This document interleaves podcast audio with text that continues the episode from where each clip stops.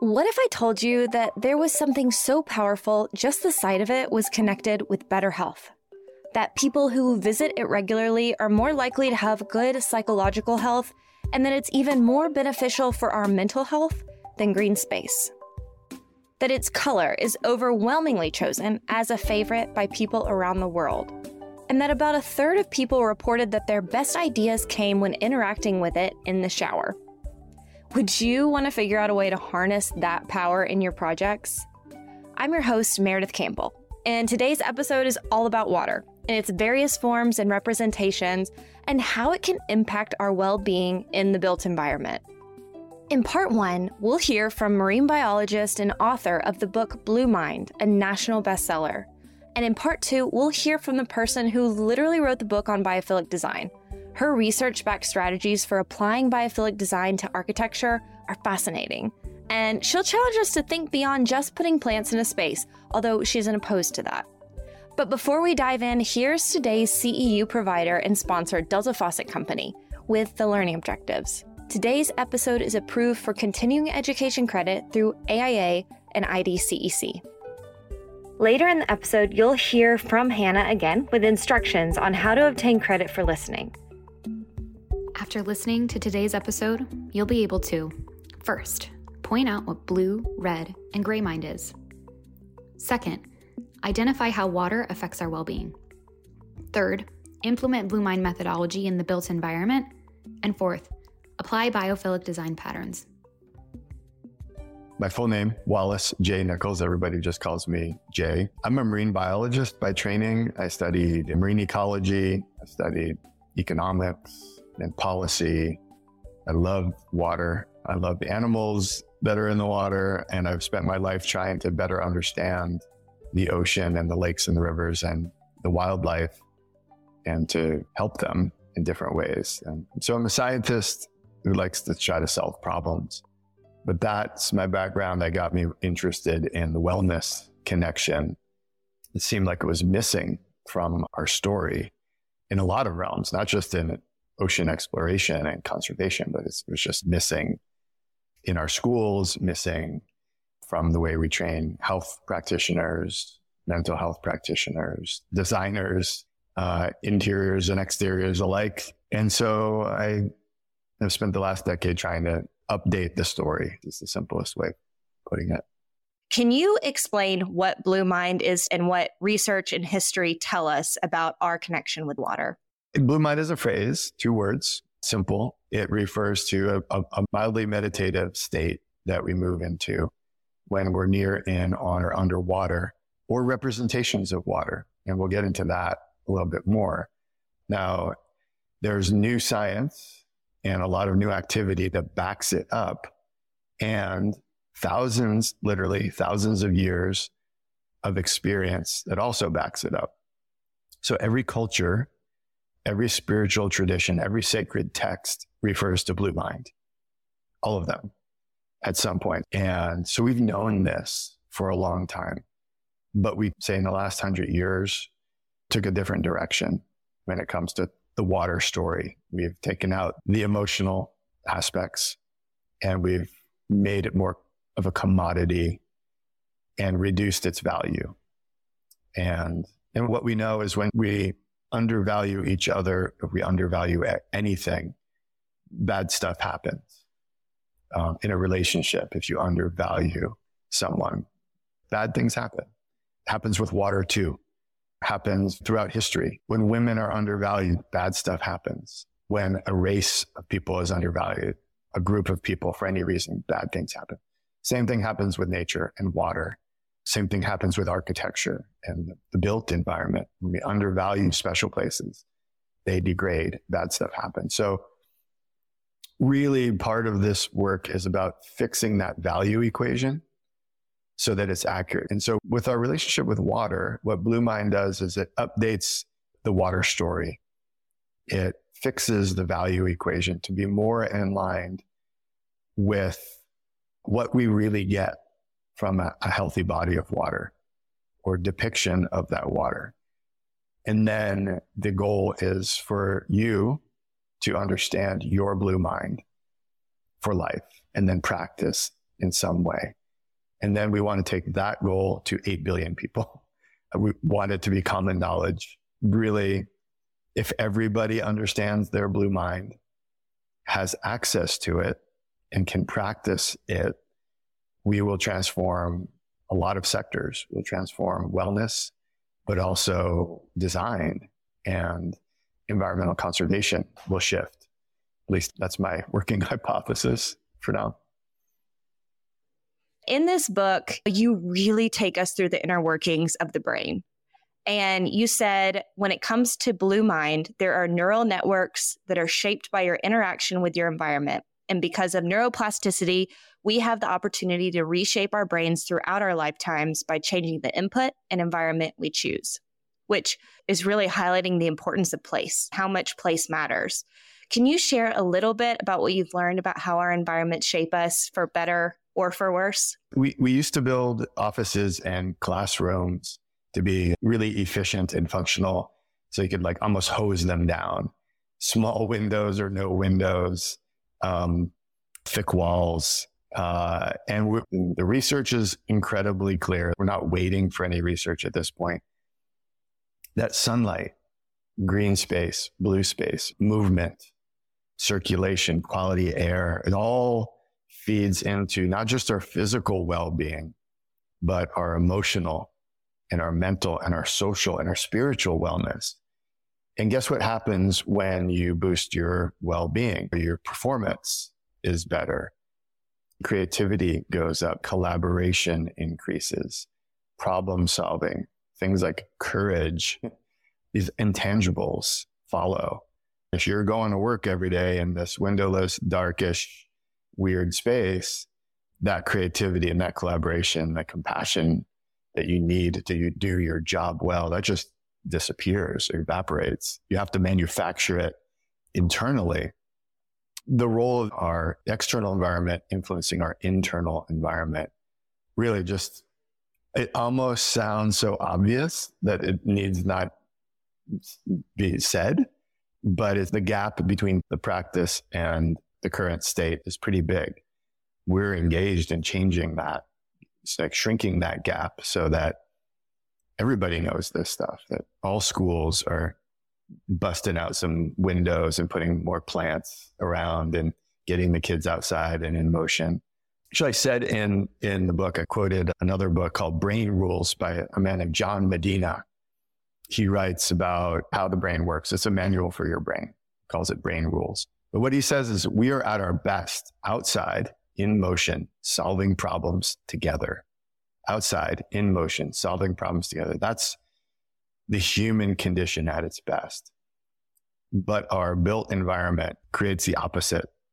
Indoor, sitting in a chair or lounging on a couch in case of my kids' online school experience. We're indoors, we're not in motion we may not be solving problems. We're just consuming information or doing a task. And there's very little social interaction. At our worst, almost. And those, that's how our institutions, both schools and offices, are structured. And you can think of the worst case scenarios. Maybe you've even worked there or gone to school there. And so when you take John Medina's brain rules and apply them to your life, you can feel it. You can feel that you're more at your best. And so Blue Mind plugs into that from the water perspective. Uh, the single most important feature of our planet. So it's not a niche conversation and takes it down that road, the blue road, I guess you could say.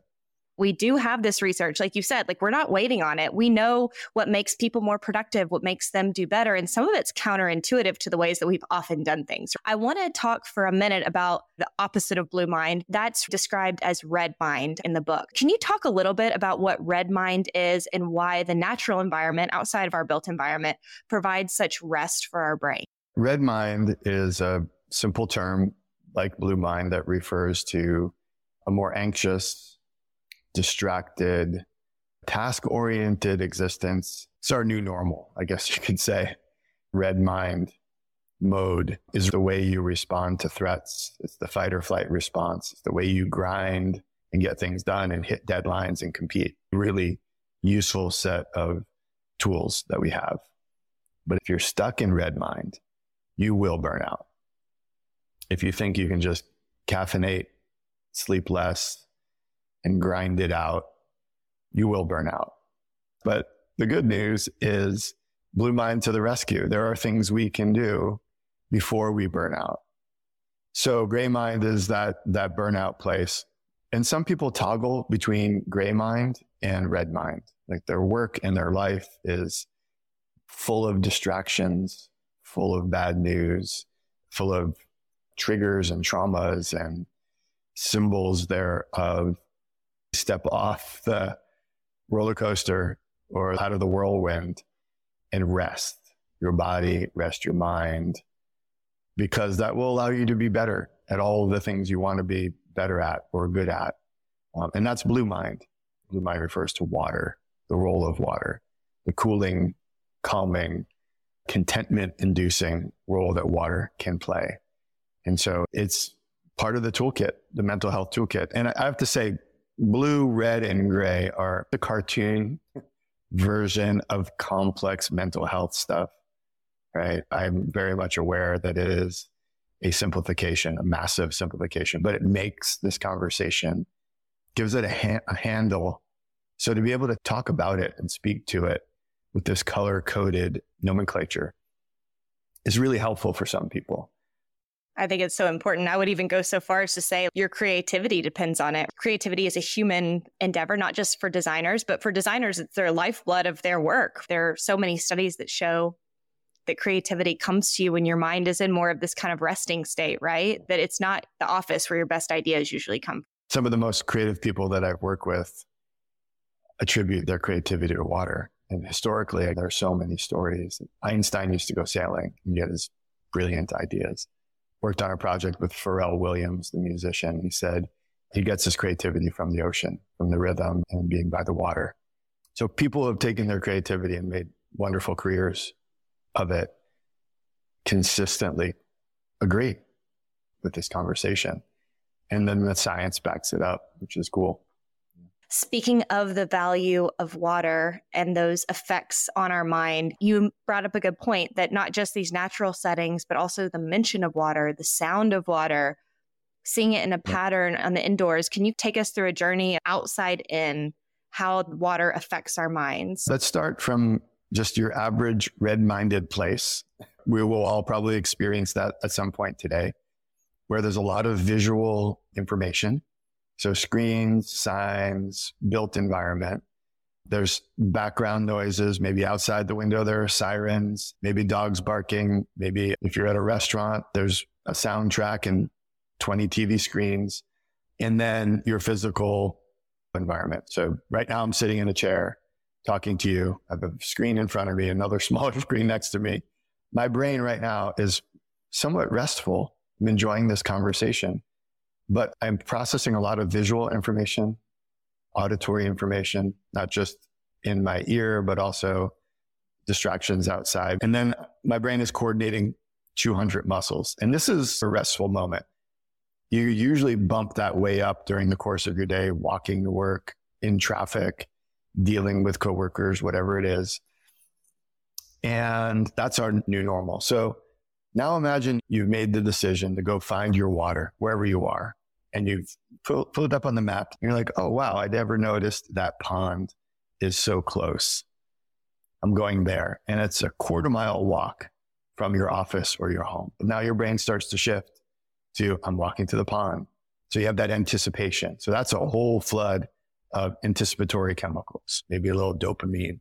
It's moving you there. You're thinking, oh, this is going to be nice, just what I need. So you're walking through some streets. Maybe it gets a little bit less populated. You get to the park, you see the pond. That first sight of the water, your brain goes, oh, water, right? Your ancestors at the first sight of water felt like, okay, it's going to be all right because they'd walked a long way to find the water because you need water to survive. So your brain deep down gets that hit. And then you move closer to the water and visually simplifies your world. So the screens are gone. I hope you don't have a screen in your face at this point. So the billboards are gone. And then there's a slight breeze and the pond is making little waves and they're lapping at the edge of the pond. So there's a sound of the water, rhythmic sound of water. And that's what you hear. So the voices, the distractions are either drowned out or absent, visually simple. And you decide, hey, I do have my swimsuit on. I'm going to get in the pond. The water's nice. I'm just going to float. So now you get back all that somatic bandwidth. So visually, auditory, and somatically, you're floating on your back in the pond, looking at the sky with your eyes closed, effortlessly just laying there, breathing slowly, visually, auditorily, somatically, you get that bandwidth back and you get to rest, truly rest near, in, on, and under the water. You may have decided you don't want to be in the water. You'd rather be on the water. So you get into a rowboat and you row out to the middle and you float that way. Or maybe you brought a fishing pole. Uh, maybe you brought some binoculars and you're looking around for some birds and you're listening for their calls. And that's just the pond down the street if you're fortunate to have one. So as you go through that, you're experiencing a, a cascade of neurochemistry that's shifting you from more of a red mind mode with chronic bumps of cortisol and stress hormones to something calmer slows down your breathing. Your skin temperature drops a bit. Your heart rate slows and you shift into a different mind state that is inherently more collaborative, more creative, more compassionate. You may experience awe and wonder, which are emotions that shift us towards empathy and compassion. Some really great research on the science of awe that suggests that it's very healthy to experience regular awe. And the number one source of awe on earth is water. Connect the dots there. You can walk through that scenario with your, your favorite water that you can access. Maybe it's on a vacation or maybe it's just in your neighborhood. It can be a fountain, it can be a pool, it can be a lake, a river, an ocean, a pond, uh, a cloudy, stormy day, a foggy day. That's all water vapor clouds and fog, that's water. Ice and snow, that's water. Rain, rainstorms, light rain. It's not all about wild water. It's also domestic water in our homes, the built environment, but it's also urban water. So the fountains and waterfronts and it's virtual water, the sounds, the songs, the poetry, the paintings, the films, the photography, and it's imaginary water. So the water that you close your eyes and think of that maybe while I was describing the pond, you were imagining your pond or a pond that you've been to. And so the imaginary water is also really a useful tool that we carry with us everywhere. You said this in the book. Humans are surrounded by man made buildings, objects, and environments, and it can become harder and harder to remember our intimate relationship with this beautiful blue planet. But magic can happen in the fleeting moments where we notice the natural world. Now, I know that people reported being happier in natural settings they were in urban settings, not surprisingly. But knowing that this audience are creators of the built environment in both architecture and interiors, and in the spirit of bringing Blue Mind into what they do, to really think about this as a framework, can you inspire this audience? To think differently as they're creating these places that we live, that we work, that we play, and that we heal. Is it possible to apply Blue Mind thinking or Blue Mind methodology to what they're doing and how can we make a difference? Yeah, designers and architects are really trained to move water away. It's all about controlling it. It's like a necessary evil, right? It will wreck the place. Leaks are bad. Ceilings and roofs, you just want to shed the water away from your foundation off site, just move it out. Understandably, that's the starting point. That's the tradition. Now, if you can do that elegantly, playfully, in a way that creates a cascade of some sort or little visible sort of swath of water create a creek. We've seen some creative uses of moving the rain away. Obviously, there's all kinds of code issues and sanitation related things that we want to adhere to.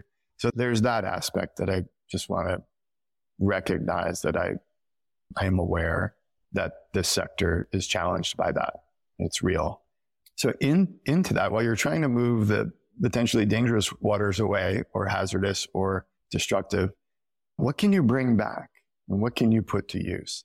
And so you see designs that build fountains in, right? And so putting a fountain inside a building creates its own set of challenges. There's humidity and there's water quality. And again, there's maintenance and it's all that, but it's spectacular. It's transformative to a space. It's a good use of resources, I believe, because of the emotional and social wellness benefits that it brings. So you've got the domestic water that we're really talking about. So interior fountains, water walls, tubs and baths in design. And you're seeing this explosion really of design around sinks and tubs and showers and spas. And that whole space is just really stunning compared to when I was a kid. When a bathtub was a bathtub and it was like a necessary evil. It was not the most pleasant sort of aesthetic.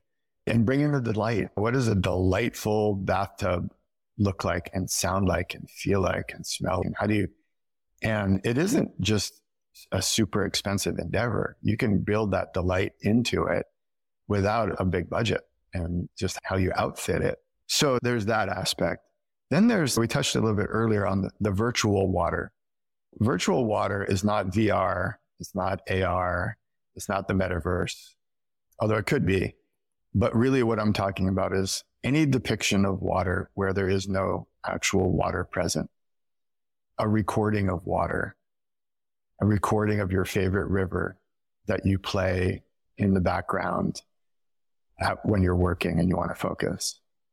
And it can be a generic river recording. There are a hundred different apps that will provide that for you. And there's a 12 hour long YouTube video that you can play literally straight through for 12 hours of ocean or rain or river. But my experience is the water that you've recorded is the one that has the most emotional valence because you were there. You can taste and feel the experience. So bringing the virtual water in through sound, through art, through sculpture, through photography, and there are so many different think ways people are doing that. Some digital screens that are depicting these transmorphic kind of water imagery. Then you walk into a lobby. But I guess the, the message that I would share uh, would be just do a deep dive into this blue mind thing and discover something new about your design work. I don't know what that will be. I have no idea. But I know if you tap into this conversation and just say, hey, let's let's try this. Let's brainstorm. Let's throw some things around. Let's build some things or color some things differently or figure out a way to depict water and motion and blue mind in this space. You'll have a lot of fun doing it. And there's a very high probability that it'll be beneficial to your work and the people that interact with it. My name is Catie Ryan Balagtas, and I am Director of Projects at Terrapin Bright Green, which is an environmental design consulting firm in New York City. We focus on three main areas. One is building performance, the energy efficiency, water efficiency, but really looking at some of the dynamic and complex challenges that some projects run into because of the climate or certain policies or social issues they're really trying to overcome. And then the other area is biophilic design. So looking at building or site performance based on health and well being indicators. So, how does the design impact how you feel or how you perform or your mood and any number of health indicators. And then the third is what we refer to as bio inspired inspiration, which is really looking at how nature performs. So, looking at mollusks or birds in flight and understanding how they function and how we can design tools and buildings and materials that replicate how nature does it. But nature's been doing it for what, 3.9 billion years? So, they're uh, much more effective than the human race at achieving those efficiencies. To start out, let's get a definition of biophilic design. The concept has been around for years and many of us are familiar with it, but Catie explains how their view on biophilic design is completely supported by research and not just about aesthetics. Biophilia is the innate connection that humans have to nature. And biophilic design is really, from Terrapin's perspective, we really focus on the science and how designing using that science, we're designing for our biological, physiological, like for us. It's not just about what looks pretty. It's not about aesthetics. It's not about changing the way we design necessarily. It's a lens through which we can make decisions, smarter decisions, informed decisions. In their book, Nature Inside, Catie and her co author share how experiences of nature in the built environment can fall into 15 patterns based on their extensive research. These patterns serve as a way to create design parameters for experiencing biophilia in the built environment. Here's Catie with more on what she means by pattern language and to introduce us to these categories. The framing of it as a pattern language, there's a couple reasons behind that. A pattern is something that instances of it repeat over and over again, but is, are never the same. There are certain characteristics that carried through in every example, but no two instances are necessarily the same. So that's why it's a pattern and not like a formula. The 15 patterns are based on readily available peer reviewed science. So we acknowledge that there are other patterns out there and some that we perceive perhaps are very impactful, but there isn't robust enough science for us to say this is true, this is the case. So we focus more on the ones that have that robust science. Uh, so the 15 cat patterns are organized into three categories. Uh, nature in the space really focuses on that, those physical or ephemeral characteristics, plants, animals, wind or airflow, light, water. The light is more dynamic and diffuse light, not just the presence of light. When you think of these things, it's not just about an object or an element that's there. It's how do we experience it in nature? How can we replicate that in a space? So having light switches or daylight doesn't necessarily achieve that biophilic experience. It has to replicate what nature is doing. Um, natural analogs, the second category, is looking more at those indirect connections with nature. Natural analogs tend to be static. We're looking at materials like wood or stone finishes, patterns, biomorphic, something that's organic in shape or form, fractals. Then the third category is uh, nature of the space, which is really looking at the spatial experiences that we have in nature. So it's not about a thing, it's more about your perception of the space itself. So prospect, refuge? What are the characteristics of a refuge space, like a space that makes you feel like you're enclosed? And then the other ones are mystery, risk, and awe. And awe is the 15th pattern. Awe came along just recently. And it's not that it's a new pattern, it's that only in the re- in recent years have we been able to assemble enough research to say this is a thing that we should be paying attention to. You'll remember from part one that Jay also mentioned awe and the connection of water with awe. In the book Nature Inside, they define awe as defying an existing frame of reference and leading to a change in perception. Awe as a topic uh, has been studied for probably hundreds or thousands of years. So it's not a new concept. It's understanding how it affects us, like what's going on chemically in our bodies that we respond to an awe experience.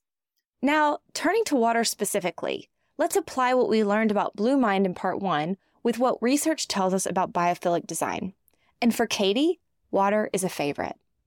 I actually started my career wanting to focus on water, but I was thinking of it as a natural resource management, you know, in natural resource management. I never thought I would be focused on it in um, health and well-being um, in like indoors and building performance. So it's, it's a cool way to loop back to it. Water actually has these health impacts. I think we tend to focus we getting rid of water in buildings, and I understand that water is um, it can be a challenge. There's a lot of concern about leaks and damage, and that conversation comes up every time The key issue is that it's not about how much water. The architect will come up with this beautiful waterfall, like two story waterfall in the building. It's fantastic.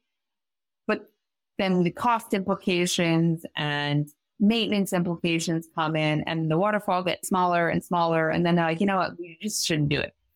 But the reality is that you don't actually need large installations. And that's true for most biophilic design patterns. They don't need to be big and monumental. Um, it's the quality of the application and how many people have access to it and what they're doing while accessing that experience. That's when it's going to have the greatest health impact. With respect to water, a small water fountain, even if it's enclosed, but a small water fountain that has really good sound, if acoustic quality is there and you can maybe touch it or at least the perception of being able to touch it because it's close enough. You have that multi-sensory experience going on that has a positive impact on the psychoacoustics of the space. It has a positive impact on mood, self-esteem, and your ability to focus, relax, stress reduction. And that's just water. Like the other patterns also have their own health impacts. Catie challenges us to understand the science behind the beauty of biophilic design and perhaps to think beyond just plants. I think there needs to be an effort to understand patterns in greater depth and not just a matter of does it have it or not. It's why are we including this pattern or that pattern? Where are we putting it? Why are we putting it there? Who's benefiting from it? how long are they going to be there? Are they really going to get the benefit from it if it's in the entry corridor versus their office space? It's tricky and complex, but the more we try to actually understand the science behind it, I think the better the outcome's going to be. And so water is probably one of the ones that I would emphasize that the most with, but we tend to gravitate towards what we can see and control and plants tend to be the number one choice. I think 90% of our perception is focused on what we can see, the visual, not necessarily what we hear or touch. And so in the industry now, there's a lot of defaulting to vegetation. And I'm not against that. I love having veg- plants in my space, but it is just one piece of a larger puzzle. And sometimes it's not even appropriate. And that's okay too you can have a very amazing biophilic space that has no plants whatsoever. Here's Hannah from Delta Faucet Company to close out the episode. I'm Hannah Inman, a product manager at Delta Faucet Company. At Delta Faucet Company, we're constantly looking for ways to bring water into interiors to transform how people interact with water in meaningful ways. With our latest introduction, we're looking at water in its vapor form, steam. Using water to harness wellness in our daily lives supports physical, emotional, and mental health. Steam showers can be incorporated in both residential and commercial spaces and paired with aromatherapy, chromotherapy, and audiotherapy for an ultimate relaxation experience. To get more insights on incorporating steam into your projects, visit pipelinebydfc.com.